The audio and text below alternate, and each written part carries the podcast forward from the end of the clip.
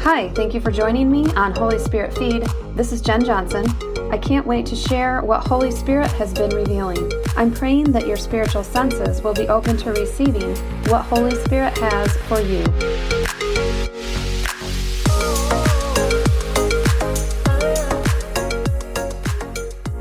Hi there, welcome back to part two of koinonia. So, I'm going to just do a quick review. I'm going to read the definition of koinonia. It's a Greek word, it refers to things like fellowship, joint participation, partnership, the share that you have in something, a gift that you contribute, a social contribution, sharing intimacy, community, and communion. And our main passage for this is out of Acts 2 42 through 47. All the believers devoted themselves to the apostles' teaching and to fellowship, and to sharing in meals, including the Lord's Supper, and to prayer. A deep sense of awe came over them all, and the apostles performed many miraculous signs and wonders. And all the believers met together in one place and shared everything they had. They sold their property and possessions and shared the money with those in need. They worshiped together at the temple each day, met in homes for the Lord's Supper, and shared their meals with great joy and generosity, all the while praising God and enjoying the goodwill of all the people. And each day the Lord added to their fellowship those who were being saved. I love how it says all believers. My husband recently ran into an old friend of ours from our previous church, and he was just asking, Hey, you know, where are you guys going to church now? And the man said, Oh, you know, we're looking, but we're not really looking. I was like, Yeah, you know what? I actually hear that quite a bit when I run into people that maybe I've known in past and just hadn't seen them in a while, didn't know where they were going to church, and they're just like, yeah, we're looking, but not really looking. It also talks about here the Lord's Supper at home. I remember recently um, I did a message at church and it was about communion. And the idea that, you know, you can do that wherever. You don't have to be at church and it doesn't have to be led by a certain religious leader. You know, this is for all believers. And you can be creative with it, you know. And one of the teenagers was just really genuinely asking questions about it. They were like, well, so could we use something else? Do we have to use grape juice? He's like, could you use pickle juice? Like, and he was serious. I don't know. it's kind of funny, but realistically, the Lord knows your heart. If you don't have a specific kind of grape juice or a specific type of unleavened bread. Like, it's okay. Use what you have, bless it, and remember what He did for us on the cross. Remember that sacrifice. In the last episode, we talked about social media and how it sometimes can really just be a front or a facade, like a counterfeit to the true, real, authentic koinonia type relationships. In Hebrews, we read the verse. It says, And let us not neglect meeting together. We did an activation and we asked the Holy Spirit, What are we personally devoted to? And I hope some of you were able to kind of go back and get with the Lord on that and get some revelation. You know, are we being selfish with our lives or are we investing in others? Are we taking time to notice others, to connect with everyone, not just our buddies, but the entire body of Christ. It shouldn't be intimidating to talk to or show interest in and care about someone else. You were made for it. Jesus did it all the time, and you were made in his image. You might think, well, it might be awkward. Sure, maybe at first. But who cares about awkward? How much value are you going to give awkward? Is obeying awkward and not being awkward more important than reaching people with God's love, giving them honor, and making them feel valued. No, it's not. It's worth a little bit of awkward. Remember the woman at the well? It wasn't the norm for Jesus to be there. And she was usually all alone, getting water by herself, with no hope for that changing in the future. He wasn't like, oh, I don't, I shouldn't talk to her this might be awkward. So I'm just gonna hang back with my buddies. I'm gonna talk about sports. I'm gonna talk about the games that are going on and the latest celebrity crush. Come on, guys, you know you talk about that stuff. I'm just kidding. Or ladies, we might think, oh, I'm, I'm not going to bother to ask that kid about school. I'm just going to hang back and talk to my busy friends about our busy schedules. Now, I'm not saying you can't have friends and yuck it up about whatever you like. Like, that's good. We need to know people like ourselves. We need to be like minded and be able to share and live life together. That's great. But you know what? At what cost? If we're not reaching out to any other people outside of our direct circle, we need to consider the idea that there might be conversations, divine appointments that God has set up but we're missing them because we aren't kingdom focused. We're not koinonia focused. And again, part of koinonia is hanging with those close friends who are also followers of Jesus. But it's also bringing in the people that are on the fringe that are also following the Lord and trying to be connected and trying to have a church family.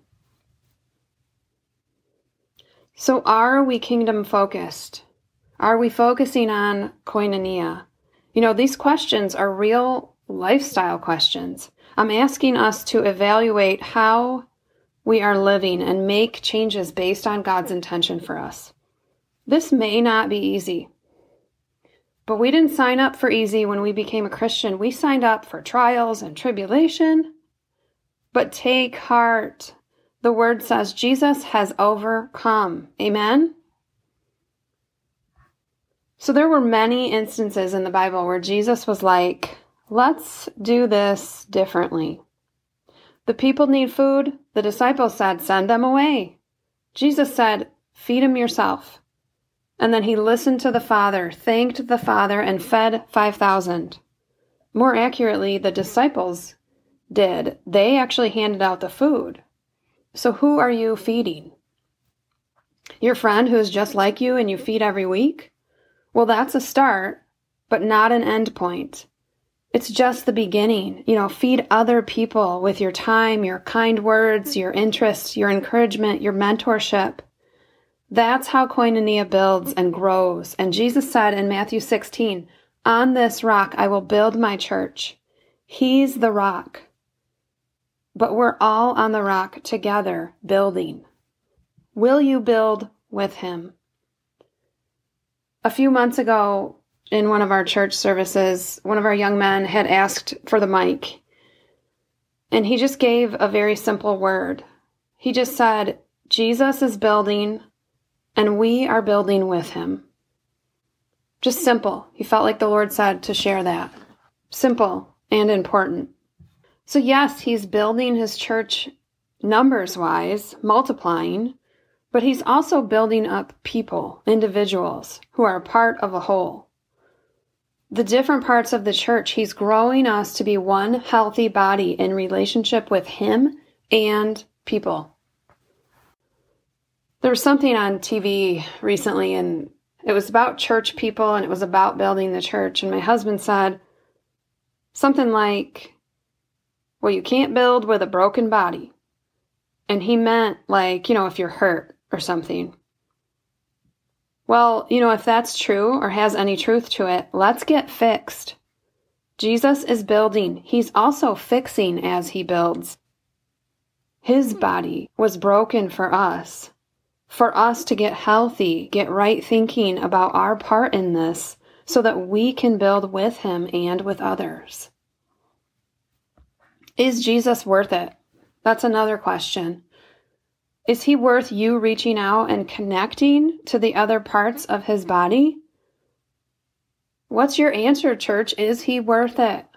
That's not a question to be asking Holy Spirit. That's a question that we need to ask ourselves. Are we willing to respond? Are the people around you worth it? Come on, it's easy to walk past someone and ignore them until we actually think about it and it becomes a no brainer. Of course, Jesus is worth it. Of course, people are worth me stopping and being a spiritual brother, sister, father, mother to. If Jesus is building the church, we are here to participate, to get built up, and to build. We are all connected by Christ. This matters now and for eternity. So, we're talking about reaching out to others and not just our friends.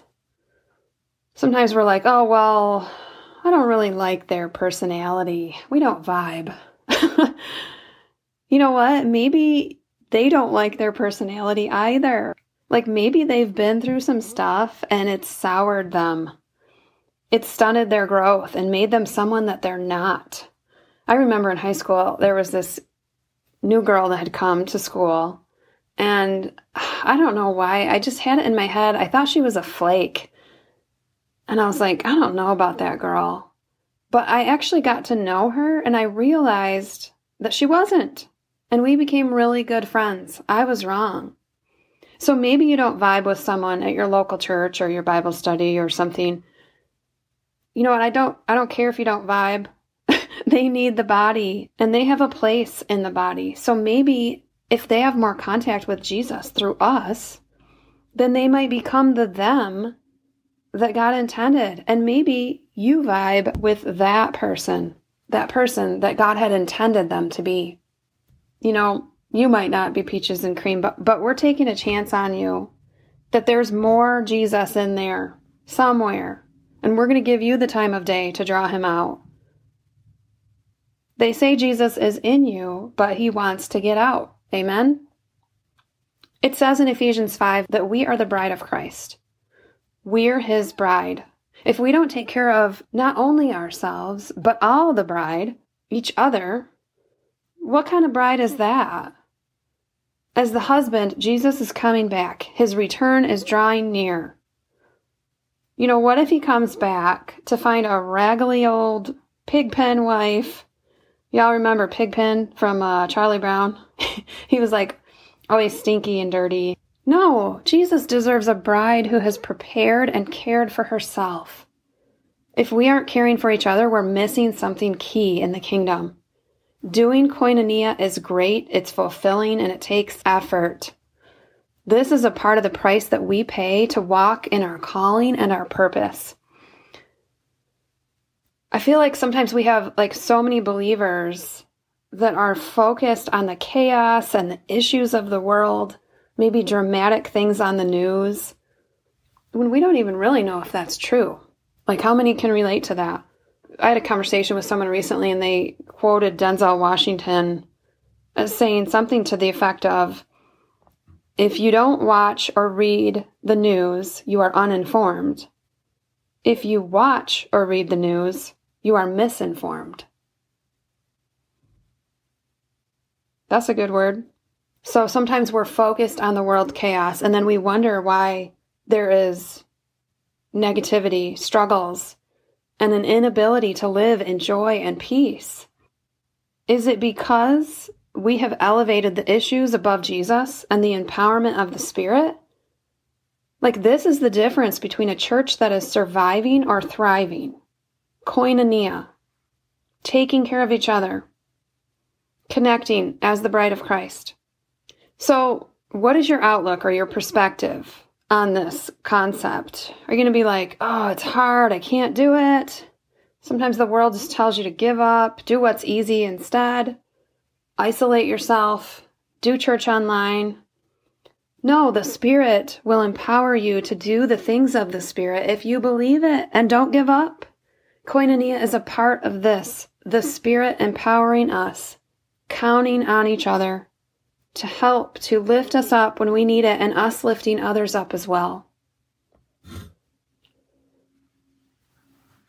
You know, sometimes we fall for the chaos, the issues of the world because we are split up. We're separated. We feel alone. The Acts church, as we read earlier, did a really good job of making koinonia a priority.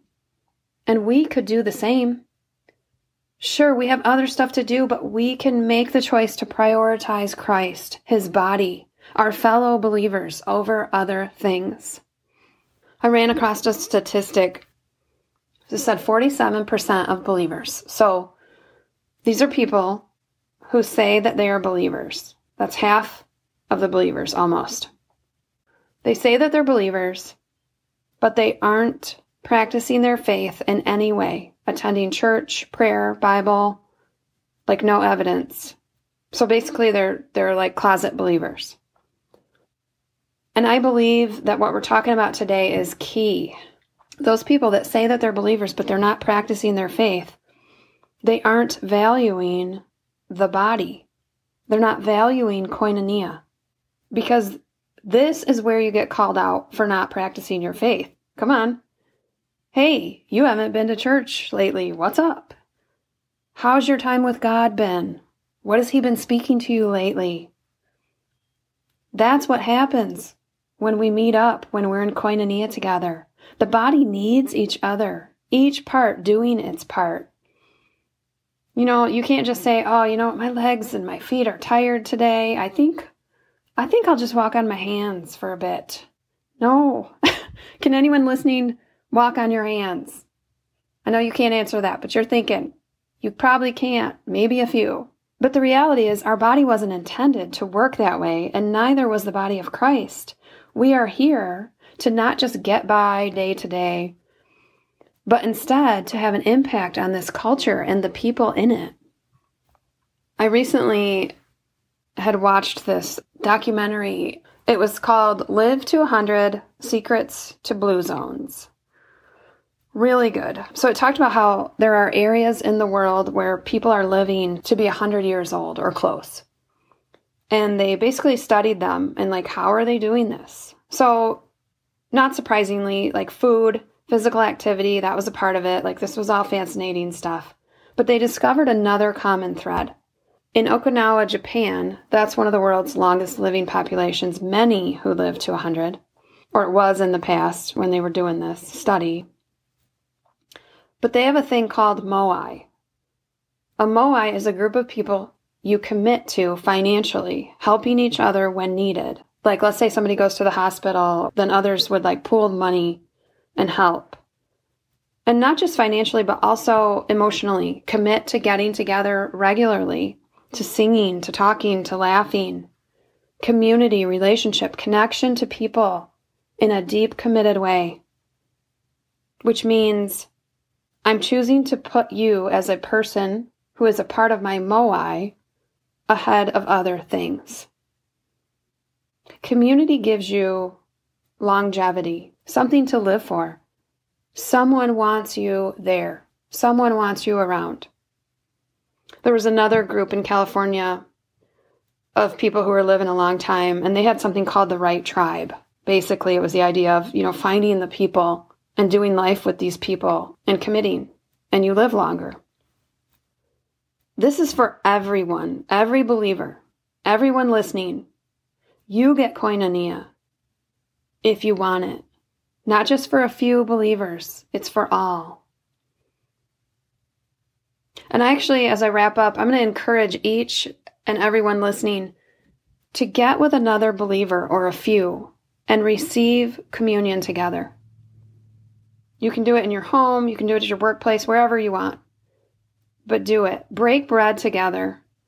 This is symbolic of our commitment to Christ to each other, receiving the body and the blood together as one.